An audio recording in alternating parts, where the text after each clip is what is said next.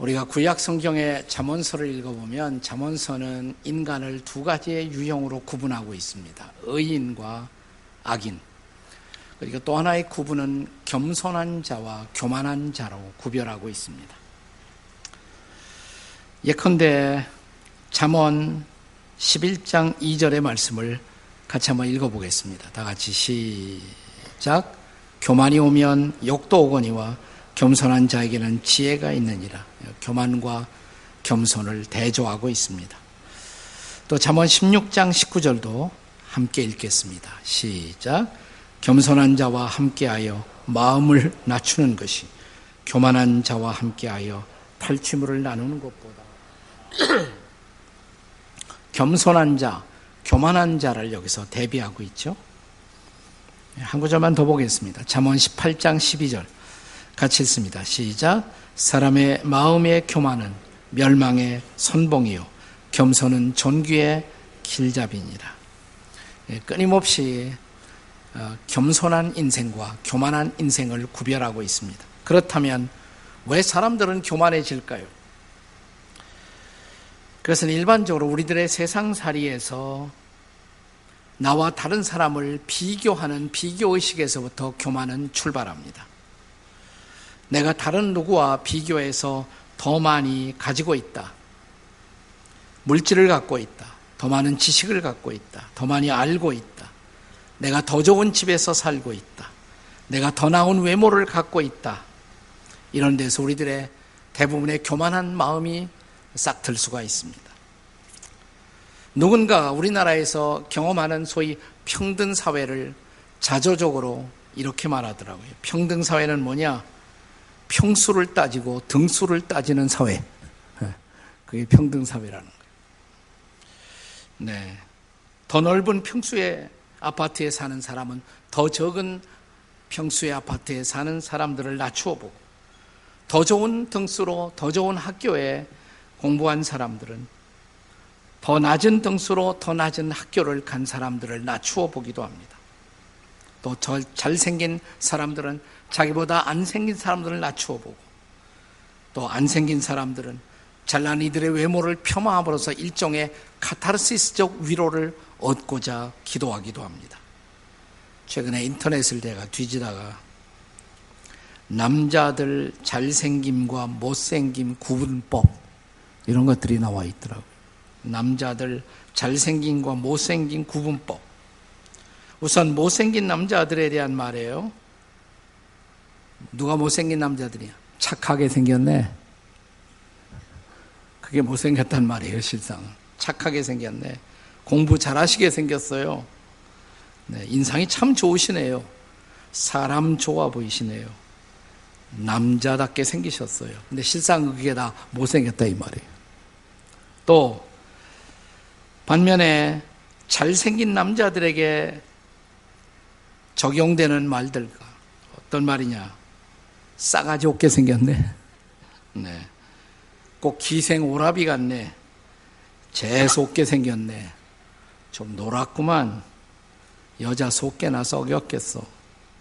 실장은 잘생긴 사람에 대한 일종의 질투의식이 반영된 왜곡된 가치 판단의 유모라고도 할 수가 있을 것입니다. 우리 사회는 더 이상 자신의 모습을 있는 그대로 드러내거나 혹은 스스로를 낮추는 겸손을 칭찬하지 않습니다. 반대로 경쟁을 통한 싸움의 의지로 이웃들을 희롱하고 밟고 사는 사람들을 오히려 우리는 부러워하기도 합니다. 최근 우리들 이웃들 위해 군림해서 사람들을 밟고 사는 사람들을 가리켜서 뭐 금수저 이렇게 말하기도 하고 갑질한다 우리가 이렇게 말하기도 합니다. 반대로 다른 이웃들에게 당하고만 사는 사람, 불리한 인생의 출발점을 가진 사람들을 우리는 흑수저 출신이다 이렇게 말하기도 합니다. 결과적으로 우리 사회에서는 교만한 사람들이 예, 오히려 진취적인 사람으로 혹은 성공한 사람처럼 이렇게 반대로 역으로 평가되는 그런 모습들을 볼 수 있기도 합니다. 그렇지만 성경은 하나님의 말씀은 매우 일관성 있게 교만을 정죄하고 겸손을 높입니다. 하나님은 교만한 자를 대적하시되 겸손한 자들에게는 은혜를 주시느니라. 기억하시죠? 그 말씀. 우리는 최근 이런 교만한 인생을 살았던 이들의 몰락을 보고 있지 않습니까? 왜 하나님은 교만을 대적하실까요? 한마디로 말하면 교만의 근원이 마귀이기 때문에 그래요. 반대로 겸손의 근원은 예수님이십니다. 예수님은 선언하시기를 나는 마음이 온유하고 겸손하니. 그런데 오늘 본문에서는 이런 온유하고 겸손하신 예수님보다 앞서 오셔서 예수님을 증거하고 예수님을 가장 가까이 닮았던 한 사람을 소개하고 있습니다.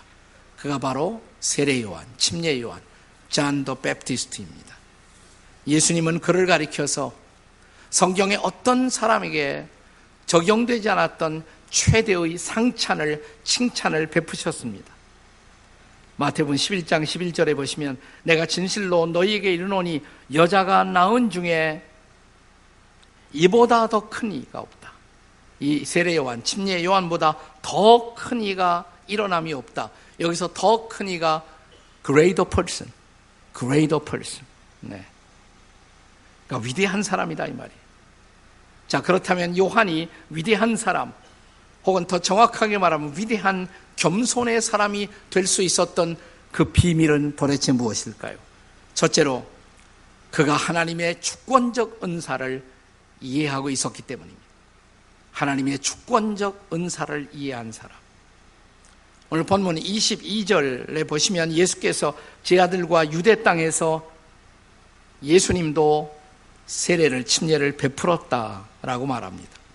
아마도 직접 아니라 제자들을 통해서 베풀었을 가능성이 많습니다만은 그런데 그 다음 23절에 보시면 요한도 예수님이 계셨던 살렘, 예루살렘 가까운 에논이라는 곳에서 동시에 사람들에게 침례식을 거행하고 있었다라고 말합니다.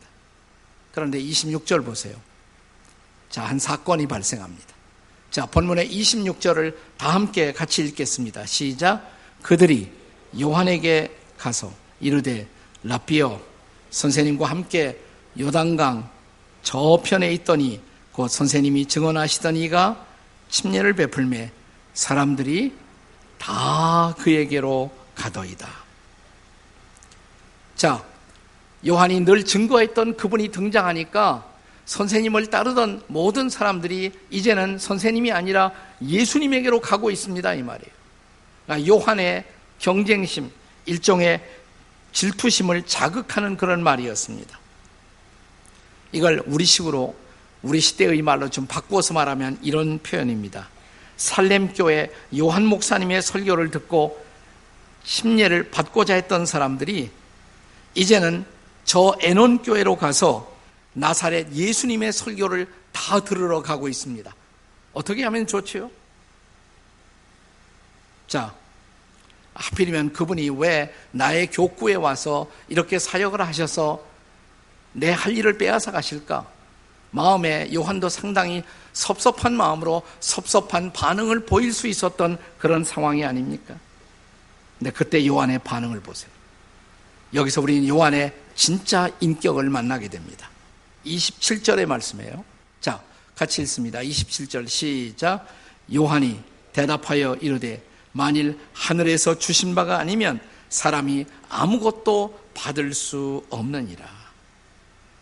하늘의 하나님이 그분을 통해 그런 일을 하도록 은사를 주셨기 때문에 그분이 그런 일을 하시는 것이야. 그것은 당연해. 이게 바로 요한이에요.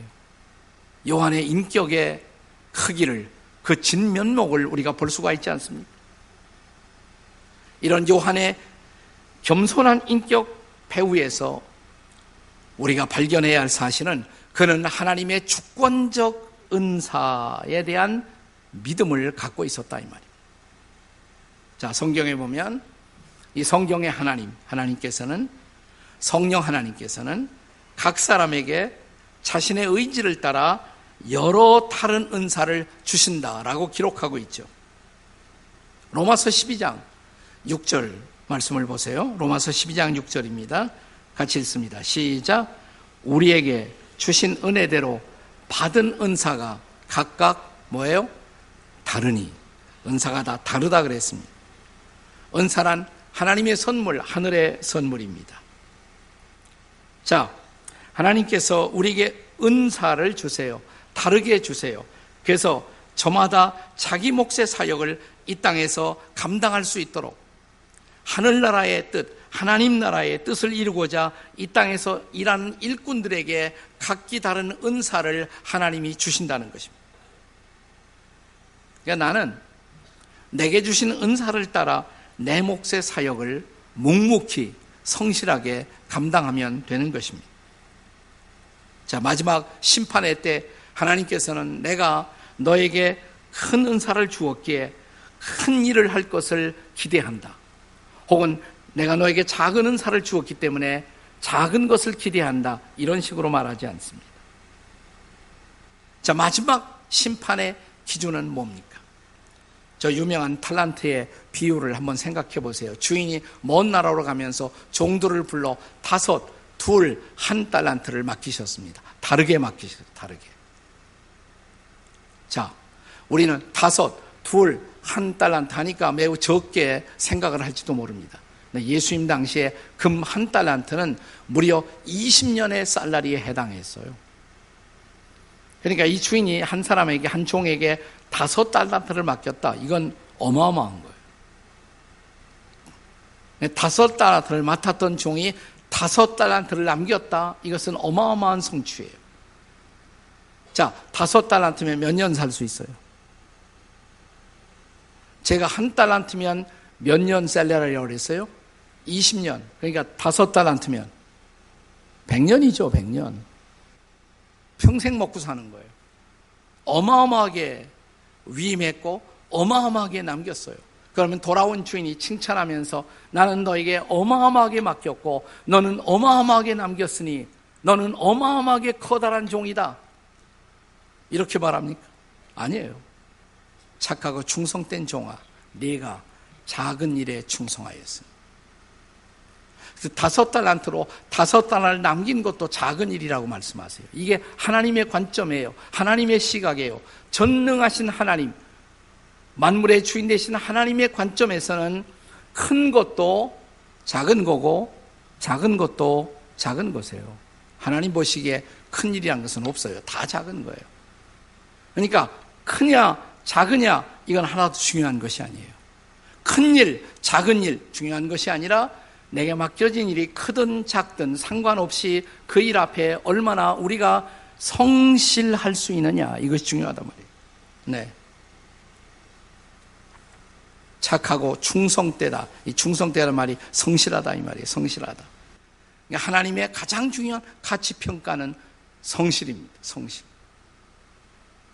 요즘은 성실을 능가하는 순실이 큰 문제를 일으키고 있습니다만, 네, 성실이 더 중요해요. 성실이. 네. 자신의 은사를 따라 성실하게 살면 그것으로 족합니다. 그러나 우리가 자기에게 주어진 것보다도 남에게 주어진 것, 남의 은사를 질투하기 시작한다면 그때부터 오히려 우리의 가능성은 오히려 제한받을 수가 있습니다. 이걸 드라마틱하게 보여주는 영화 하나가 있어요. 아마데우스라는 영화죠. 뮤지컬로 나왔죠. 아마데우스. 거기에 주인공 유명한 음악가 안토니우스 살리에리 오스트리아의 궁중악장 가난한 환경 속에서 최고의 음악가로서의 지도자의 자리에 도달했던 사람 사랑하는 아내가 있고 자식들이 있고 자신을 따르는 많은 후학들이 제자들이 있었고 또 황제의 총애를 받았고 인생의 절정을 향해서 가던 그가 어느 날 암초를 만나게 됩니다. 모차르트가 등장한 거예요. 천재 모차르트가 등장한 것입니다. 일필휘지로 단 한 개의 음표의 수정도 없이 순식간에 위대한 곡을 써내려가는 그를 바라보면서 살리에리는 질투에 사로잡힙니다. 그 순간부터 이 사람의 인생이 흔들린다는 거죠. 심지어 후일에 그는 모차르트 독살의 배후로 의심을 받기도 합니다. 그게 사실이 아니라는 뭐 그런 이야기도 최근에 많이 돌아다니고 있습니다만 어쨌든 나름대로 위대한 은사, 위대한 성취, 위대한 기여가 있었음에도 불구하고 그의 인생이 흔들리는 배후에 그를 사로잡은 영, 이게 질투의 영이에요, 질투. 우리 사회에는 천재만 필요한 것이 아니에요. 사실은 더 많은 성실한 사람들이 필요한 것입니다. 근데 살리에리의 질투심은 그의 성실한 인생의 노력의 금자탑을 흔들어 버리기 시작한 것입니다. 그에게 결여되어 있던 것, 모차르트에게도 하나님이 이런 주권적 은사를 주셨다. 하나님이 그에게 주신 은사를 보고 하나님을 찬양하기보다도 나에게 똑같은 것을 왜 안 주셨느냐고. 자기에겐 다른 것이 있어요. 네, 자기 나름대로의 성실의 멋이 있었고, 성실을 통해서 쌓아올린 아름다운 금자탑이 있었단 말이죠. 네, 그것을 인정할 수 있는 안목을 상실하기 시작한 것입니다. 반면에 오늘 성경에 나타난 세례 요한, 침례 요한은 예수님을 보면서 마음이 흔들리지 않았어요. 하나님이 주님에게 저런 놀라운 은사를 주셨다. 하나님의 주권적 은사를 수용하고 그는 오히려 예수님을 질투하기보다 예수님의 신실한 증언자, 동력자가 될 수가 있었던 것입니다. 자, 예수님이 그를 향해 위대한 사람, 여자가 낳은 사람 중에 가장 위대한 사람, 그렇게 말했던 이유가 짐작이 가지 않습니다. 또 하나, 요한의 겸손, 이 위대한 겸손의 비밀, 두 번째는 자신의 소명적 위치를 이해한 때문입니다. 자신에게 주어진 소명적 위치를 그는 이해하고 있었습니다. 요한의 겸손을 이해하는 두 번째 열쇠예요. 하나님이 나를 어떤 자리로 부르셨는가, 그 부르심의 자리를 알았다는 것입니다. 본문 28절 같이 읽겠습니다. 28절 함께 읽습니다. 시작. 내가 말한 바 나는 그리스도가 아니요. 자기의 정체성을 분명히 인식했어요. 나는 그리스도가 아니라고. 나는 그리스도에 앞서서 그리스도를 증거하기 위해서 보내심을 받은 사람에 불과하다고. 이 정체성에 대한 분명한 이해, 그 이해에 따라서 이어지는 고백. 자, 다음 절 29절입니다. 같이 읽습니다. 29절 시작. 신부를 취하는 자는 신랑이나 신랑의 음성을 듣는 친구가 크게 기뻐하였나니 나는 이런 기쁨으로 충만하였노라. 요한은 신랑의 친구, 신랑의 들러리로 만족한다는 것입니다. 예수님의 들러리로 만족한다는 것을. 자, 하나님께서 그를 들러리의 자리로 부르셨고 들러리의 역할을 부여하셨다면 들러리의 역할을 하는 것으로 만족해야 마땅하지 않겠습니까? 모든 사람이 다 신랑이 될 수는 없잖아요. 소명은 부르심입니다. 나를 향한 하늘의 부르심. 내가 이 땅에서 주어진 부르심을 따라 그 역할에 충실함으로써 느낄 수 있는 보람, 이것이 한 사람의 가치를 진지하게 만드는 것입니다. 저 유명한 지휘자 레너드 번스타인에게 어떤 사람이 이런 질문을 했다고 합니다. 당신이 오케스트라를 지휘할 때 가장 구하기 힘든 연주자는 어떤 파트입니까? 그의 대답은 제2 바이올리니스트, second 바이올리니스트를 구하기가 제일 힘들다. 제1 연주자는 얼마든지 있지만 또 제1 연주자가 되기를 원하는 사람들은 얼마든지 있지만 제1 연주자와 함께 아름다운 화음을 이루어질 제2 연주자를 찾기가 매우 힘들다고. 그런데 제2 연주자가 없이는 오케스트라의 그 아름다운 화음, 그 음악은 불가능한 것입니다. 그래서 하나님은 당신의 오케스트라를 따라 자신의 소명에 따라 그 위치를 지킬 줄 아는 제2 연주자들을 필요로 하시는 것입니다. 우리 중에 기쁘게 이 제2연주자의 소명을 감당할 수 있는 사람들은 얼마나 될까요? 요한은 그의 소명이 예수 그리스도의 오실 길을 준비하는 것, 그리고 그분을 높이는 것, 그것이 자기의 부르심이고 자기의 역할인 것을 분명히 알았습니다. 자, 이제 30절에 나타난 그의 입술을 통해 나온 위대한 고백, 정말 위대한 고백입니다. 자, 다 같이 한번 30절의 고백을 같이 읽습니다. 시작. 그는 흥하여야 하겠고 나는 쇠하여야 하리라. 자, 말로만 그렇게 한 것이 아니에요. 그리고 나서 얼마 되지 않아서 그는 참수용을 받아 자기의 목숨을 순교의 제물로 바치고 인생의 무대에서 조용히 사라집니다.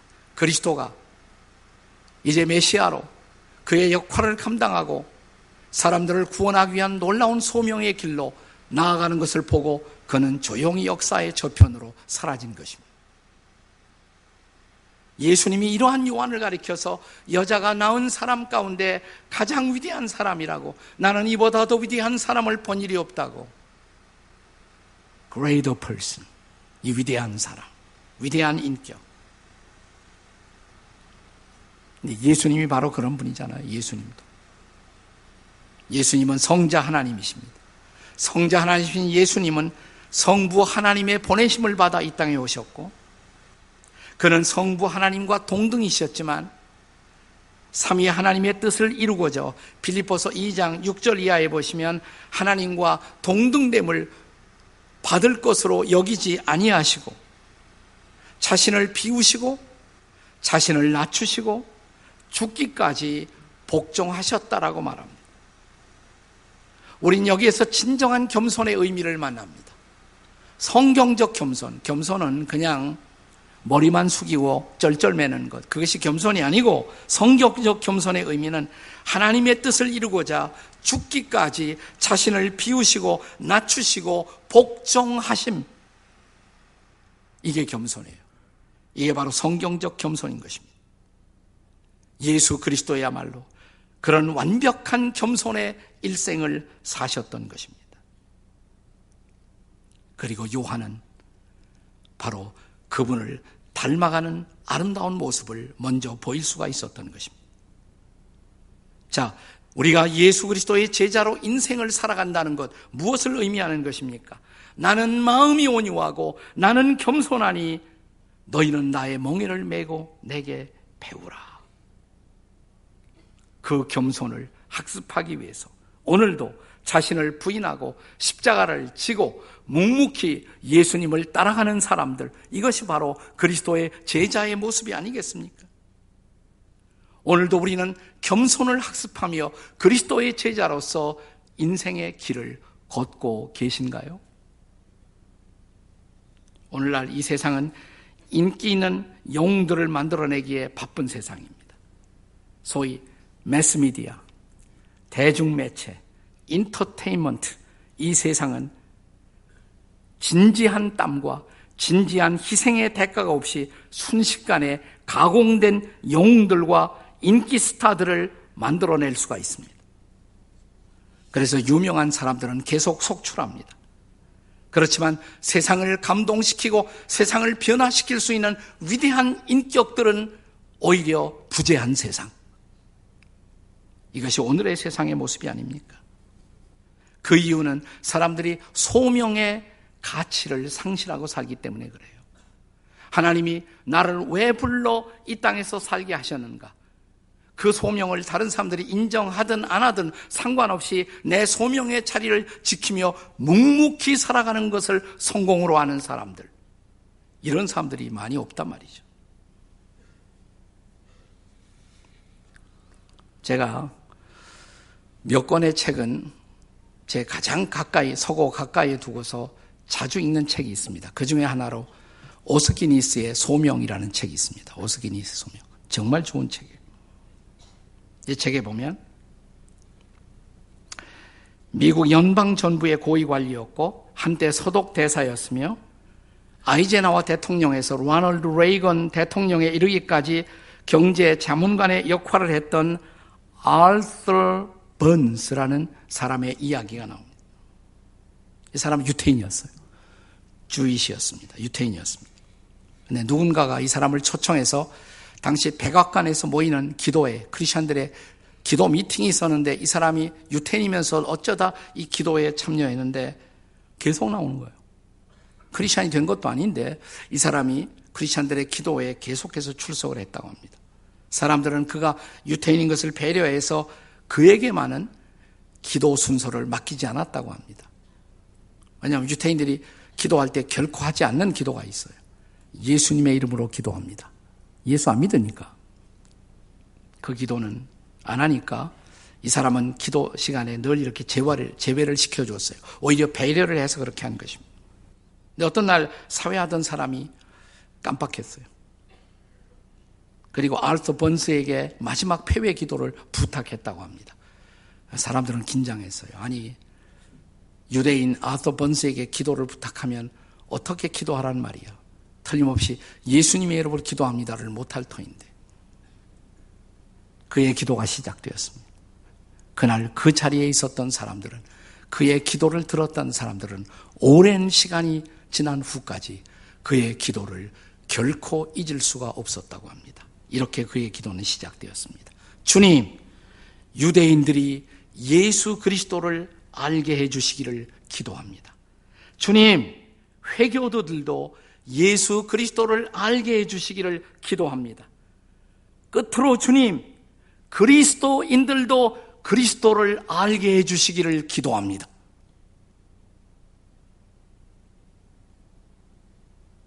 우리 예수님 만났어요. 하지만 그리스도 알아요? 우리가 다 그리스도를 알까요?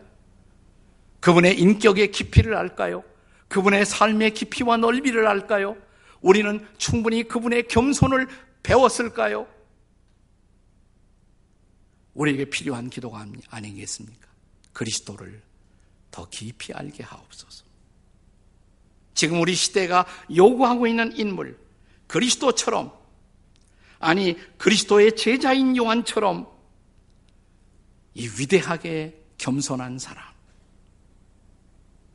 진정한 위대한 인격의 사람.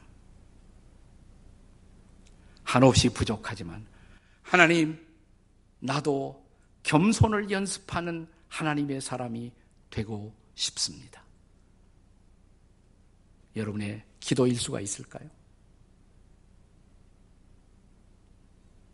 주님을 한 구석이라도 닮은 겸손을 연습하는 사람으로 오늘도 살아가게 하옵소서. 기도하시겠습니다.